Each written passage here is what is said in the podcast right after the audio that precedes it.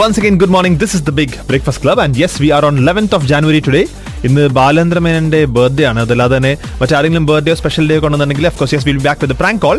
Okay, ഇത് മറ്റൊരു പ്രത്യേകത കൂടി ഉള്ളത് അദ്ദേഹത്തിന്റെ മാത്രമല്ല, ഇന്ന് ലാൽ ജോസിന്റെ ബർത്ത്ഡേയും കൂടിയാണ്. ആണോ? ഓക്കെ. സോ വിഷിംഗ് ലാൽ ചേട്ടന് വെരി ഹാപ്പി ബർത്ത്ഡേ. ഇവിടെ ലാൽ ചേട്ടന് ഒരുപാട് ഫ്രണ്ട്സ് ഉണ്ടെന്ന് അറിയാം, മാത്രമല്ല ഫാമിലി മെമ്പേഴ്സ് ഇവിടെ ഉണ്ടെന്ന് അറിയാം. അപ്പോൾ എല്ലാവരുടെയും വിഷസ് കൂടി ഇവിടുന്ന് അറിയിക്കുകയാണ്. നാട്ടിലേതായാലും നല്ല രീതിയിൽ സെലിബ്രേറ്റ് ചെയ്യാനായിട്ട് സാധിക്കട്ടെ. ഓക്കെ. ആൻഡ് ഇന്ന് സൺഡേ ആണ്. അപ്പോൾ നാട്ടിൽ നിന്ന് എല്ലാ സൺഡേസും നമ്മളോടൊപ്പം ഒരു സെലിബ്രിറ്റി ജോയിൻ ചെയ്യാറുണ്ട്. നമ്മളിപ്പോൾ കഴിഞ്ഞ ഒരു ഇപ്പൊ നോക്കുകയാണെന്നുണ്ടെങ്കിൽ ഈ ഒരു രണ്ടായിരത്തി പതിനൊന്ന് രണ്ടായിരത്തി പന്ത്രണ്ട് രണ്ടായിരത്തി പതിമൂന്ന് വർഷങ്ങളിലൊക്കെ ഒരുപാട് പുതിയ ടാലന്റ്സ് മലയാള സിനിമയിലേക്ക് വന്നിട്ടുണ്ട്.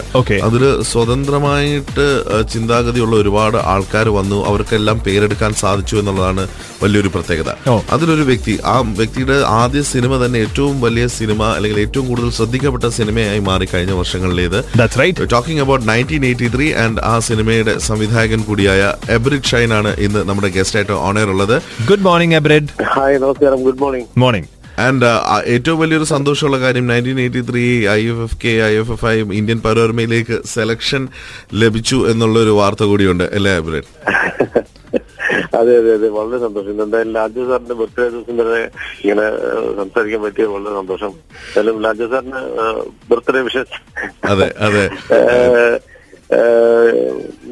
പിന്നെ ഇന്ത്യൻ പനോരമയില് പോയിരുന്നു. ഞാൻ ആദ്യമായിട്ടാണ് ഗോവ ഫിലിം ഫെസ്റ്റിവലിൽ പോകണമെന്ന് വരെ ആഗ്രഹിച്ചിരുന്നെങ്കിലും നമ്മുടെ സിനിമയോട് തന്നെ പോകാൻ പറ്റി, വളരെ സന്തോഷമായിരുന്നു. ഓക്കെ, അപ്പൊ ആ അനുഭവം ഒന്ന് ഷെയർ ചെയ്യോ? ലൈക്ക് അവിടെ സ്ക്രീനിങ് കഴിഞ്ഞപ്പോൾ എങ്ങനെയുണ്ടായിരുന്നു എന്നുള്ളതൊക്കെ? അവിടെ സ്ക്രീനിങ് തിയേറ്റർ ഫുള്ളായിരുന്നു. അപ്പോ എനിക്ക് എന്റെ അടുത്തിരുന്നത് ഒരു ഉപകാരനായിരുന്നു. അപ്പൊ എനിക്ക് ഇവർക്ക് മനസ്സിലാവുന്നുണ്ട്, ഇവരോട് കമ്മ്യൂണിക്കേറ്റ് ചെയ്യുന്നുണ്ടോ നമ്മുടെ സിനിമ എന്ന് ഞാൻ നോക്കുന്നുണ്ടായിരുന്നു. അപ്പൊ അയാൾ എൻജോയ് ചെയ്യുന്നുണ്ടായിരുന്നു, ചിരിക്കുന്നുണ്ടായിരുന്നു. അതിനുശേഷം കുറെ ആളുകൾ വന്ന്, മലയാളികളല്ലാത്ത കുറെ ആളുകൾ വന്നിട്ട് ഇങ്ങനെ സംസാരിക്കുകയും സിനിമയെ കുറിച്ച് പറയുകയൊക്കെ ചെയ്തു. അപ്പോ സിനിമ അങ്ങനെ കമ്മ്യൂണിക്കേറ്റ് ആയല്ലോ, അവർക്ക് മനസ്സിലായാലും എനിക്ക് വലിയ സന്തോഷം തോന്നി. പിന്നെ ഞാനപ്പോഴത്തേക്ക് ഉണ്ടായിരുന്നു, സിനിമ കാണാനില്ല വന്നിട്ടുണ്ടായിരുന്നു. അപ്പൊ ഞാൻ അദ്ദേഹത്തിന് വലിയൊരു ഫാനാണ്. അപ്പോ വലിയ വലിയ ഡയറക്ടേഴ്സ് ഒക്കെ ഉണ്ടായിരുന്നു. അപ്പൊ വളരെ വലിയ വലിയൊരു അംഗീകാരമായിരുന്നു, ഹാപ്പിയായിരുന്നു. ഓക്കെ ഓക്കെ, തീർച്ചയായിട്ടും. ആൻഡ് ഒരു സ്വപ്ന തുല്യമായ ഒരു തുടക്കം. അപ്പം നയൻറ്റീൻ എയ്റ്റി ത്രീ അങ്ങനെ വിശേഷിപ്പിക്കണം എബ്രിഡിനെ സംബന്ധിച്ച്. ഒരു പക്ഷേ ഈ സിനിമയുടെ ഒരു ഒരു തോട്ട് പ്രോസസ്സ് വന്നതിന് ശേഷം ഇതിന്റെ പല ഘട്ടങ്ങളിലായിട്ട് അതിന്റെ കഥ ഡെവലപ്പ് ചെയ്ത് ഇന്ന് നമ്മൾ കാണുന്ന നയൻറ്റീൻ എയ്റ്റി ത്രീയിലേക്ക് എത്തി. അപ്പം ഏകദേശം എത്രത്തോളം സമയമെടുത്തു നയൻറ്റീൻ എയ്റ്റി ത്രീയുടെ ഒരു പൂർണ്ണ രൂപം എത്താനായിട്ട്, അതായത് before the shoot? Nineteen eighty three എന്ന് പറയുന്നത്, ഞാനൊരു സിനിമയുടെ കഥ ആലോചിച്ചപ്പോൾ നമ്മൾ നോർമലി കഥ ആലോചിക്കുന്നു.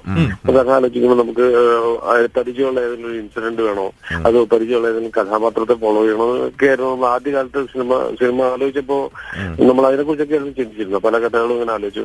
അപ്പൊ ഞാൻ ഒരു ഇമോഷനെ കുറിച്ച് പറഞ്ഞല്ലോ. അപ്പൊ ഞാനും എന്റെ മകനും കൂടെ ക്രിക്കറ്റ് കളിക്കുമ്പോൾ എനിക്ക് വല്ലാത്തൊരു ഇമോഷൻസ്, ഹാപ്പിനെസ് തോന്നുന്നുണ്ടായിരുന്നു. ഞാൻ മനോരമയിൽ ജോലിയായിരുന്നു, വനിതയല്ല വനിത എന്ന് പറയുന്ന മാഗസിൻ. അപ്പൊ അവിടുന്ന് ഓഫീസ് ടൈം കഴിഞ്ഞിട്ട് വന്നിട്ട് ഞാൻ മോൻ്റെ കൂടെ ക്രിക്കറ്റ് കളിക്കും. ക്രിക്കറ്റ് കളിക്കുമ്പോൾ എനിക്ക് തോന്നിയ ഒരു വളരെ വളരെ ഒരു ഇമോഷണലി എന്നെ അവൻ സ്ട്രൈറ്റ് ഡ്രൈവ് കളിക്കുമ്പോഴൊക്കെ എനിക്ക് ഭയങ്കര ഹാപ്പിനെസ് തോന്നിയിരുന്നു. അതിന്റെ കാരണം ഞാൻ വർഷങ്ങളായിട്ട്, എത്രയോ വർഷങ്ങളായിട്ട് ക്രിക്കറ്റ് കളിച്ചുകൊണ്ട് നമ്മുടെ പാടത്തും പറമ്പിലും ഒക്കെ ക്രിക്കറ്റ് കളിച്ച് നടന്നത് കൊണ്ടോ ഒക്കെയാണ് നമുക്ക് കുറെ കാലം കഴിഞ്ഞിട്ട് നമ്മുടെ മോൻ കളിക്കുമ്പോൾ ഹാപ്പിനെസ് തോന്നുന്നത്. അപ്പൊ അതെല്ലാം കൂടെ കൂടി കണക്ട് ചെയ്തിട്ടാണ് ഞാൻ ആ സിനിമ ഉണ്ടാക്കിയത്. ഒരു അഞ്ചു മാസമാണ് ഈ സിനിമയ്ക്ക് ഏകദേശം സ്ക്രിപ്റ്റ് വേണ്ടി എടുത്തത്. ഞാൻ ഈ കഥ പറഞ്ഞ് കഥ മനസ്സിൽ വന്ന് ഈ കഥയാണ് ഞാൻ ചെയ്യാൻ പോകണമെന്ന് തീരുമാനിച്ച് അഞ്ചു മാസത്തിനുള്ളിൽ ഷൂട്ട് തുടങ്ങി. അഞ്ചു മാസം അഞ്ചു മാസത്തിനുള്ളിൽ തിരക്കഥ പൂർത്തിയായി. അഞ്ചു മാസത്തിനുള്ളിൽ എല്ലാം എല്ലാം വളരെ ഫാസ്റ്റായിരുന്നു, ഫാസ്റ്റായിട്ട് അഞ്ചു മാസത്തിനുള്ളിൽ ഷൂട്ട് സ്റ്റാർട്ട് ചെയ്തു.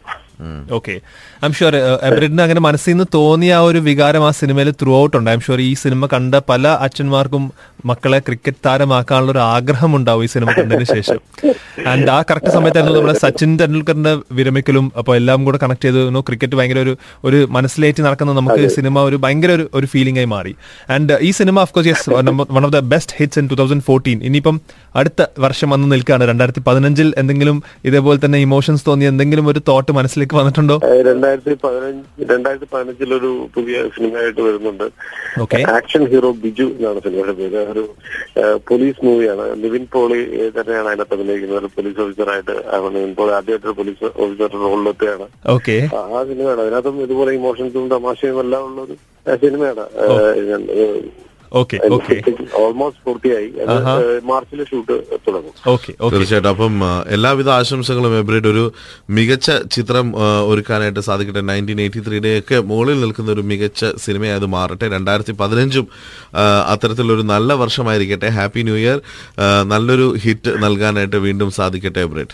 Thank you thank you very much. Okay, thank you so much for joining us. Thank you Abrid. You're listening to the Big Breakfast Club on Hit ninety-six point seven F M.